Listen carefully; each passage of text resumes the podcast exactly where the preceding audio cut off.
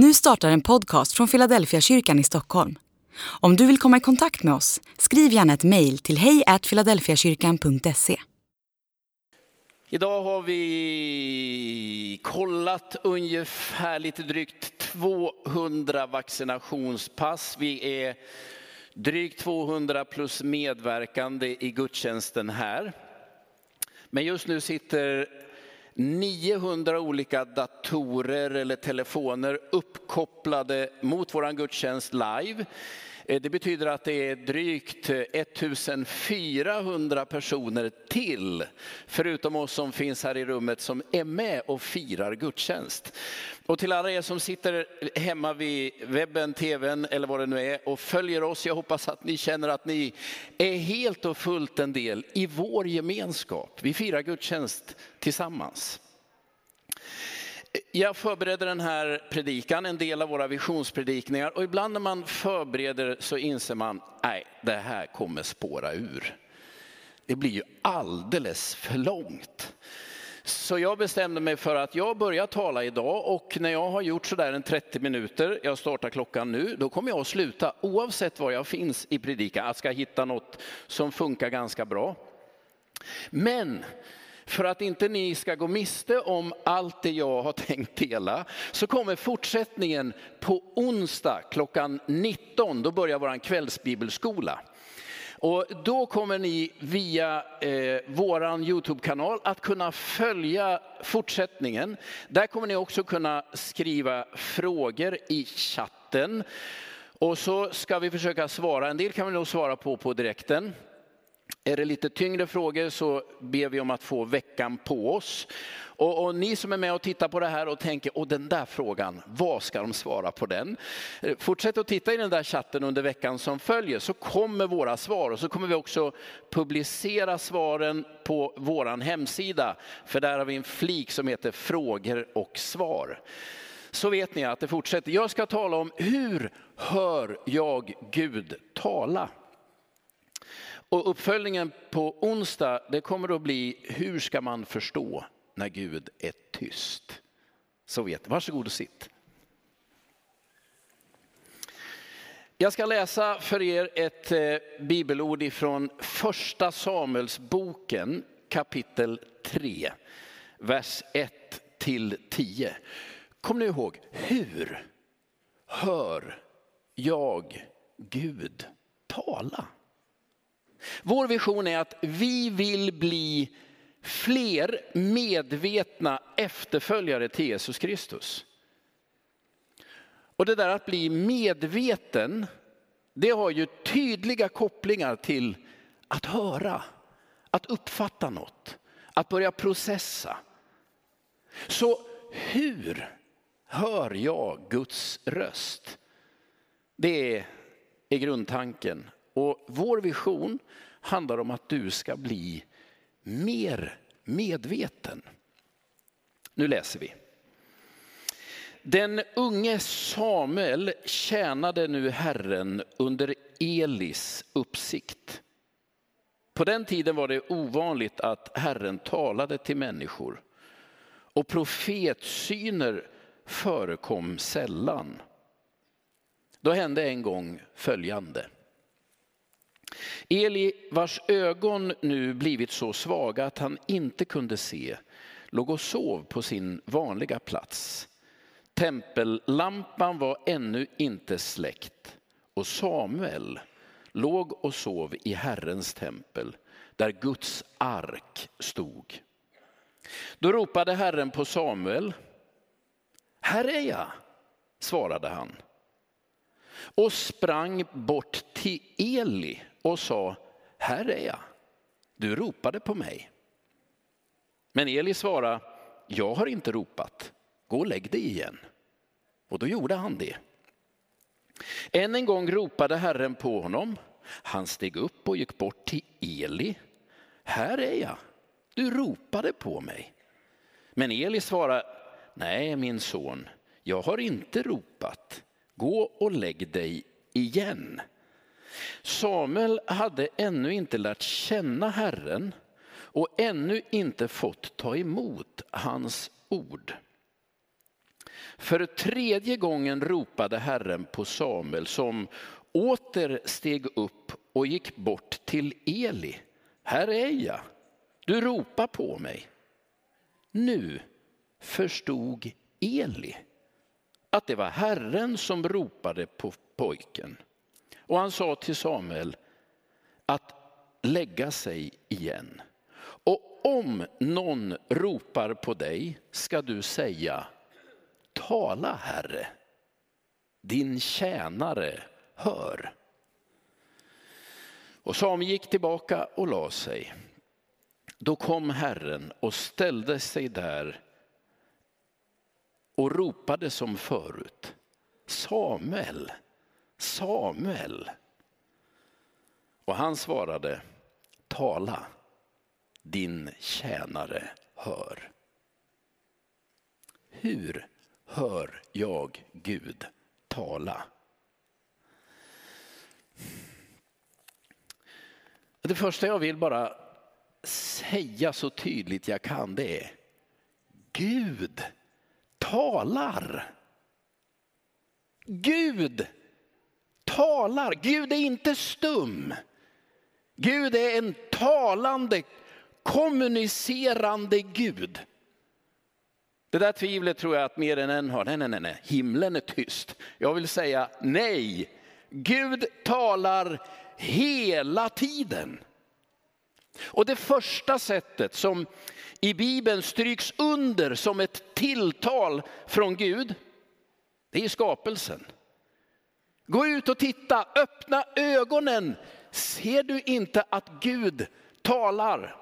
Psalm 19 står så här: himlen förkunnar Guds härlighet.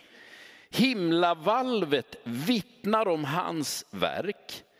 Dag talar till dag därom och natt undervisar natt. Det är inte ett tal, det är inte ett ljud, deras röst kan inte höras. Men över hela jorden når de ut till världens ände, dess ord.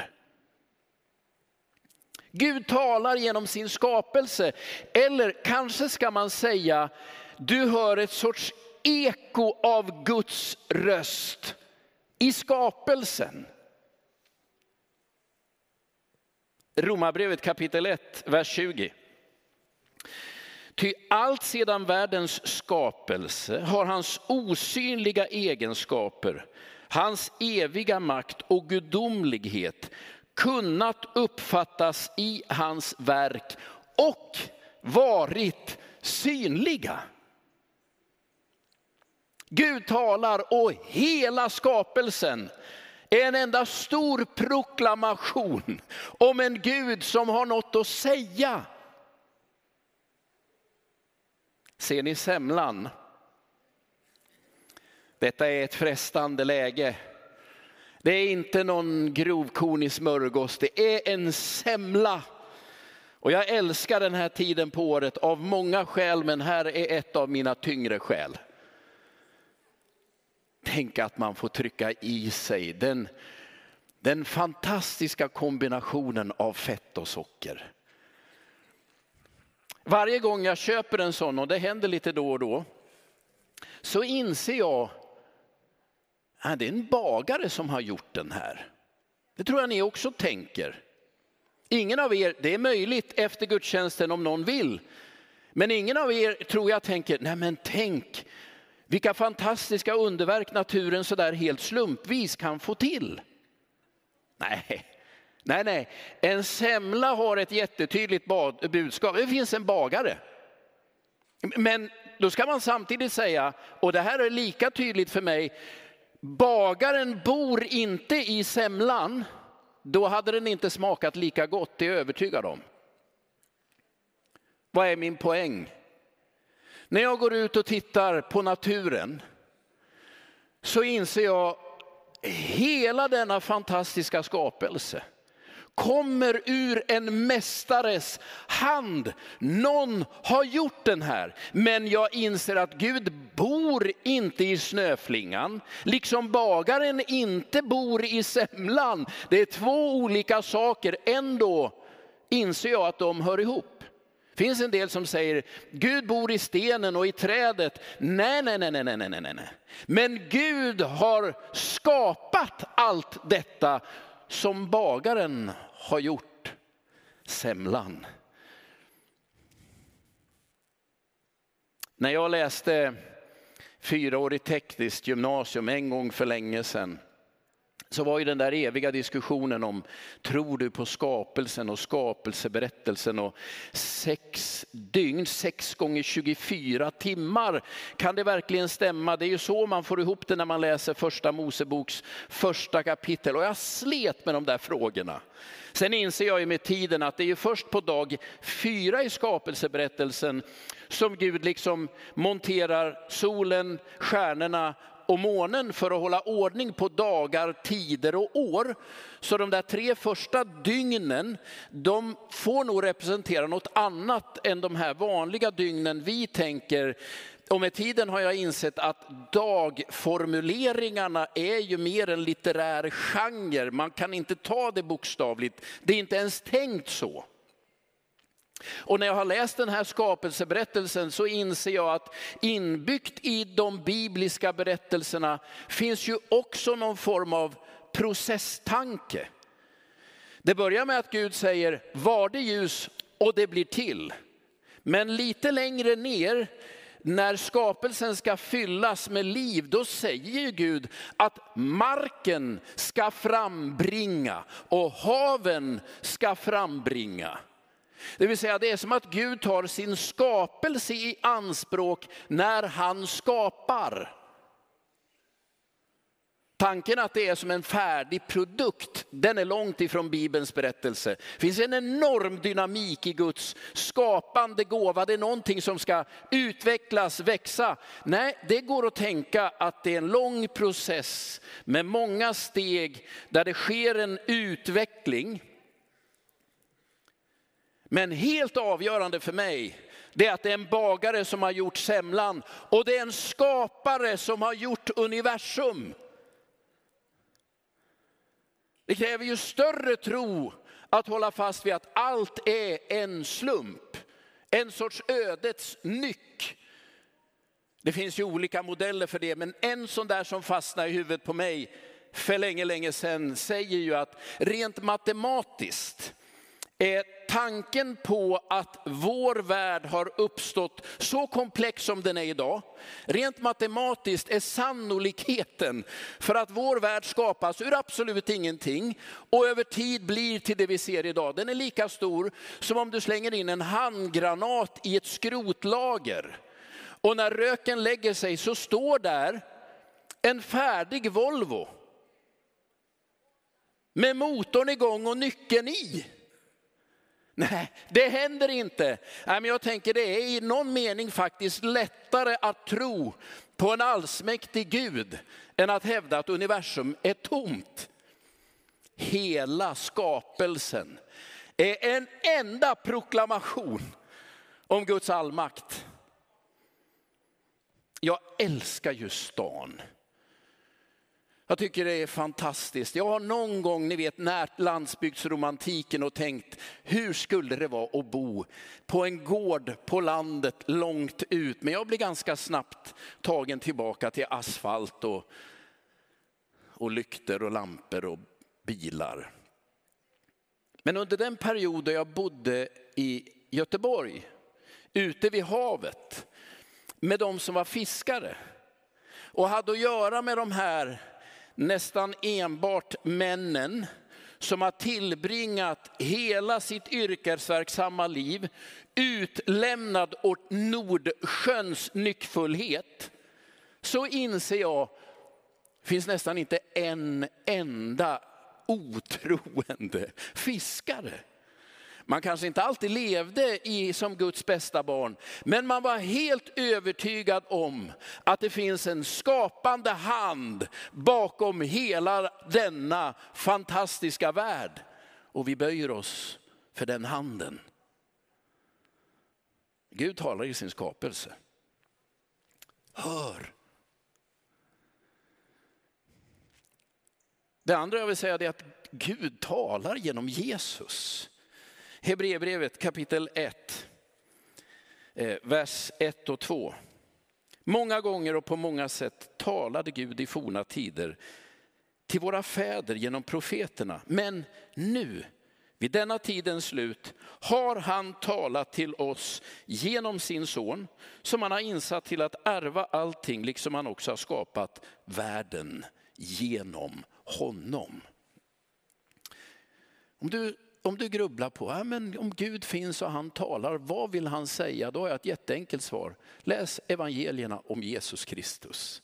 Det är genom Jesus, hans ord, hans handlingar, hela hans person som Gud talar till oss. Och när du läser om honom, när han säger till exempel, kom till mig, alla ni som arbetar och är tyngda av bördor, jag ska ge er vila. Lär av mig som har ett milt och ödmjukt hjärta. Behöver du inte fundera på, gäller det mig? Är det verkligen sant? Många gånger och på många sätt har Gud talat till oss genom profeterna. Nu, vid denna tidens slut, har han talat till oss genom Jesus. Och berättelserna i evangelierna, lyssna nu, de är skrivna med adress till dig. Det Jesus säger är menat för dig att lyssna, hålla fast vid och tro på. Detta är Guds ord till mig. Du som arbetar och är tyngd av bördor. Kom till Jesus. Vad händer då? Ja, jag säger igen, han kanske inte tar bördan, men han ger dig vila och frid. Och så säger han något om sig själv. Och detta är ju det enda bibelord där Jesus själv talar om sitt eget innersta. Och det han säger det är, jag är mild och ödmjuk. Det vill säga, när du kommer till honom, vad möts du av då?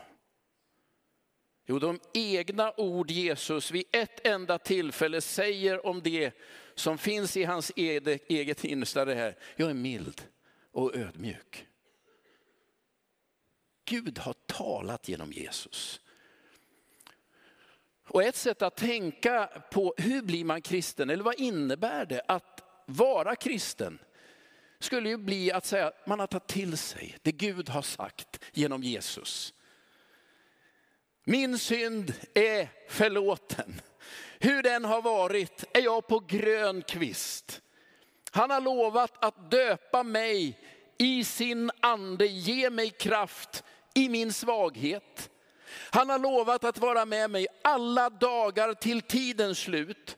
Han säger inför dödens närhet, känn ingen oro, tro på mig och tro på Gud. Alla de där orden, när du tänker, de är till mig, de är inte till någon annan. Det är sagt in i mitt liv. Det är då när det börjar hända som det är läge att säga, jag är kristen. Jag tror på Jesus, det vill säga det han har talat, det har han sagt till mig. Och när du börjar göra den kopplingen, då är du på väg in i kristen tro. Det är inga allmänna livsråd, det är inte bara någon lära ut i det blå. Det är ett ord från Gud in i ditt liv och i dina omständigheter. Gud talar i skapelsen och han talar tydligt och klart genom Jesus. Men sen finns det saker som man inte kan läsa ut i det Jesus har sagt. De där frågorna som ju ständigt vi brottas med. När man är lite yngre. Ska jag vara själv eller ska jag gifta mig med någon? Hur ska det här gå till och vem är rätt? Vilken utbildning ska jag gå? Ni vet alla de här frågorna där man ändå tänker, har Gud något att säga? Och det verkar som att Jesus väldigt tydligt stryker under att han också talar personligt, rakt in i våra situationer, kan vägleda oss i vardagen. Det är ju nu det börjar bli intressant, eller hur? När Jesus predikar, då slutar han emellanåt med att säga, hör. Du som har öron. Det är en märklig formulering. Du tänker, har man öron då hör man. Men det vet ju alla att det inte är sant. Ni som är föräldrar, ni vet ju att ibland sitter ni och ser hur barnens munnar rör sig. Men ni har stängt av. Alla ni som lever tillsammans med någon annan och älskar den ni lever med. Ni har väl någon gång också upplevt hur ni försöker framföra någonting som brinner i era hjärtan. Och ni ser den ni lever med sitta och titta och nicka. Men antar efter ett tag att man behöver ställa en kontrollfråga. Vad har jag just sagt? Och den däröver säger... Ta det en gång till. Hör, du som har öron. Varför säger Jesus det? Ja, därför att ibland är vi så övertygade om att vi vet vad det här handlar om. Vi behöver inte lyssna. Det där har jag hört förr, jag behöver inte lyssna. Det är som om Jesus säger, du behöver vara lite på tå. Du behöver skärpa sinnet. Varför? Därför att en del av det Jesus vill säga är otroligt angeläget för dig just i den situation där du är nu. Hör! Det är något väldigt hoppfullt i det där också. Du som har öron, då tänker jag, ja det har jag. Hör! Usch, nu gäller det. Ni vet, ett snäpp till. Det räckte inte bara med att de är monterade, de ska också användas. Men i det där ligger en självklar intention från Jesus. Att det finns ett ord till dig i dina omständigheter. Gud är inte tyst. Det är inte så att Jesus, han har gjort sitt och nu har han lämnat fältet. Läs Bibeln, Gud välsignar. Nej, hör du som har öron. Gud talar. Det finns 7 brev i Uppenbarelseboken. Det är en av de här böckerna som är lite komplex att läsa och förstå. Den har ju fått någon nystart nu under pandemin för de som är mer spekulativt lagda. Jag menar att det är en fantastisk bok, men den är besvärlig för den kräver lite tolkning. Men i inledningen, kapitel 2 och 3, så finns det 7 brev till 7 församlingar, bland annat till Philadelphia. Och då tänker du, skrev han verkligen till oss? Håll kvar den tanken. Philadelphia är i och för sig en plats i dagens Turkiet och så. Men man kan ändå läsa det brevet som att det faktiskt är riktat till oss här och nu. Det är ingen felläsning. Alla de här 7 breven har en mening gemensamt. Du som har öron. Där kom det igen. Hör vad anden säger till församlingarna. I det där finns också en liten oro. Det verkar som att folk slutar lyssna. Gud slutar inte tala. Den helige ande sänder hela tiden. Men du som har öron, hör vad anden säger till församlingarna. Så hur ska jag då höra Guds röst? Tillbaka till den här fantastiska berättelsen om Samuel. Den unge Samuel. Vad är det som händer i den där berättelsen? När Samuel för första gången ska få en sorts personligt tilltal av Gud. Nu har jag tänkt göra ett litet experiment och det här är ju vågat för det är inte så väl förberett och inte repeterat. Men nu är ju vi här. Och nu tänker jag att jag ska säga en sak. Och om du uppfattar att det jag just strax säger, det har med dig att göra. Då vill jag bara att du reser dig upp. Du kommer inte att bli framkallad hit, du behöver inte göra, men bara ställ dig upp. Är ni med? Jesper Nygren. Det var någon som reste sig upp. Vi är över 200 här inne, men det är bara en som kommer upp. Stå kvar. Ta en till och se om det här funkar. Isabella Marti. Isabella Marti. Nej, bara den. Det var fint. Det är 2 som står upp. Jag vill säga otroligt stort tack för att ni var med. Ni varsågod och sitt. Vad var det som hände? Man reagerar på sitt namn, eller hur? Trots att det är 200 drygt här inne så är det bara en som hajar till. när man uttalar ett visst namn. Det fanns inget budskap, det var inte så att jag bad Jesper bjuda alla på kaffe efteråt eller en semla. Inget sånt, det var bara en sak, ditt namn. Och då hajar man till. Vad är det första som händer i den här berättelsen om Samuel när Gud talar till honom? Vad är det Gud säger? Hans namn. Samuel. Samuel. Det är inget annat budskap. Det är bara ett sånt där wake up.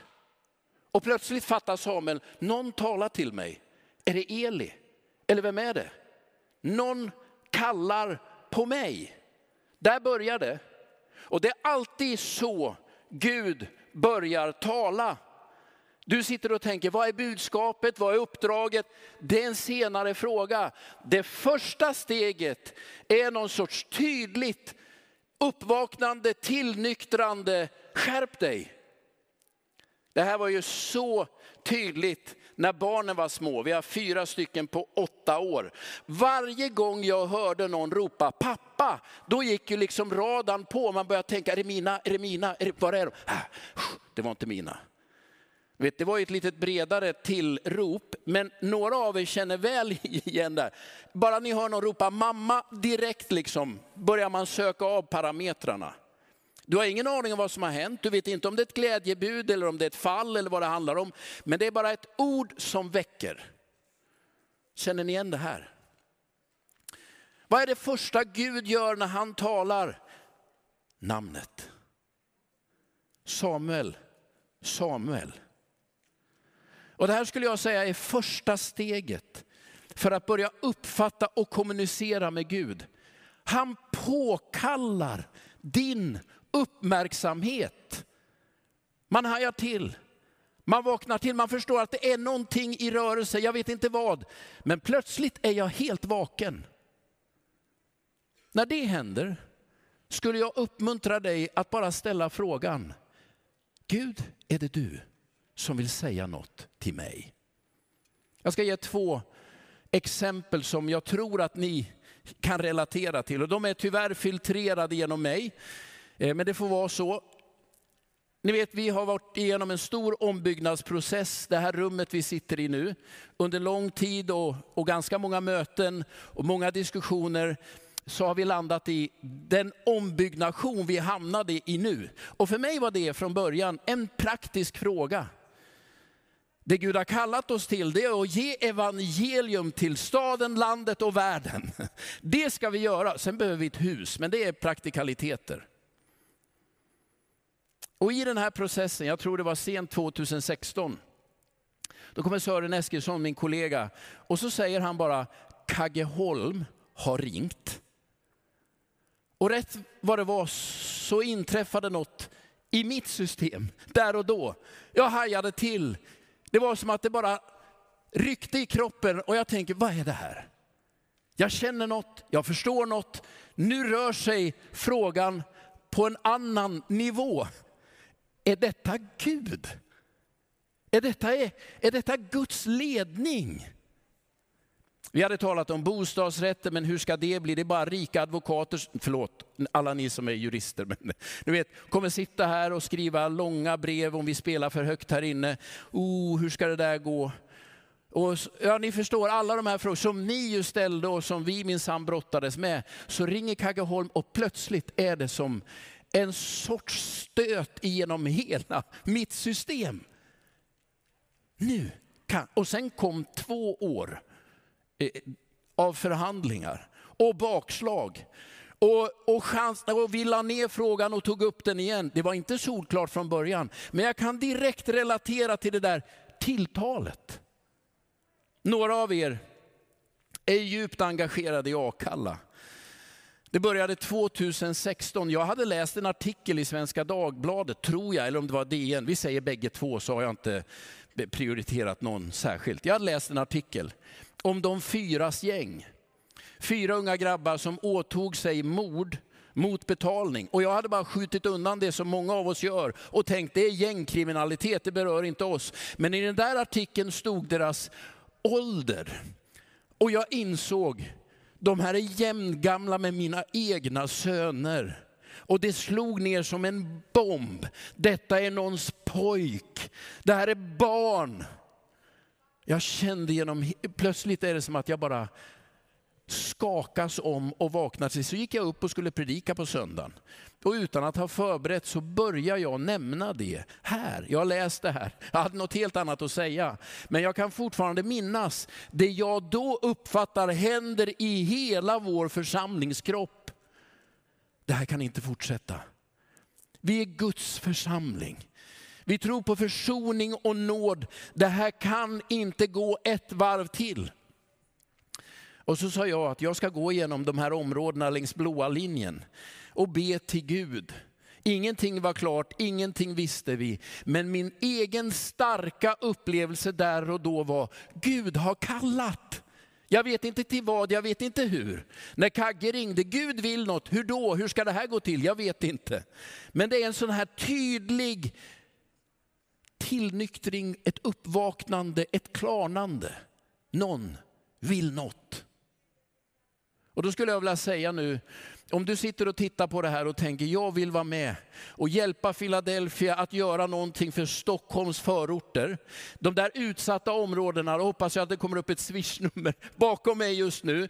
För då kan du swisha in och jag vill säga vi tar emot obegränsade belopp för att trycka in i Stockholms förorter. För det behövs och jag är allt mer övertygad om att det är evangelium om Jesus Kristus, nåd och försoning som behövs för att hjälpa människor ur undergången, ur gängkriminaliteten, in i någonting nytt. Och jag vet när jag har sagt detta, det här kommer bara kosta och mycket.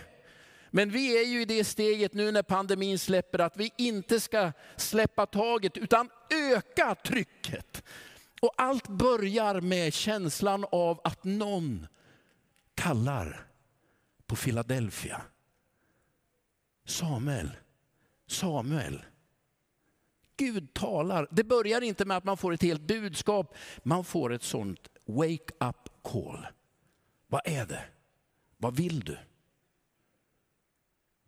Nästa steg är ju att du får urskilja.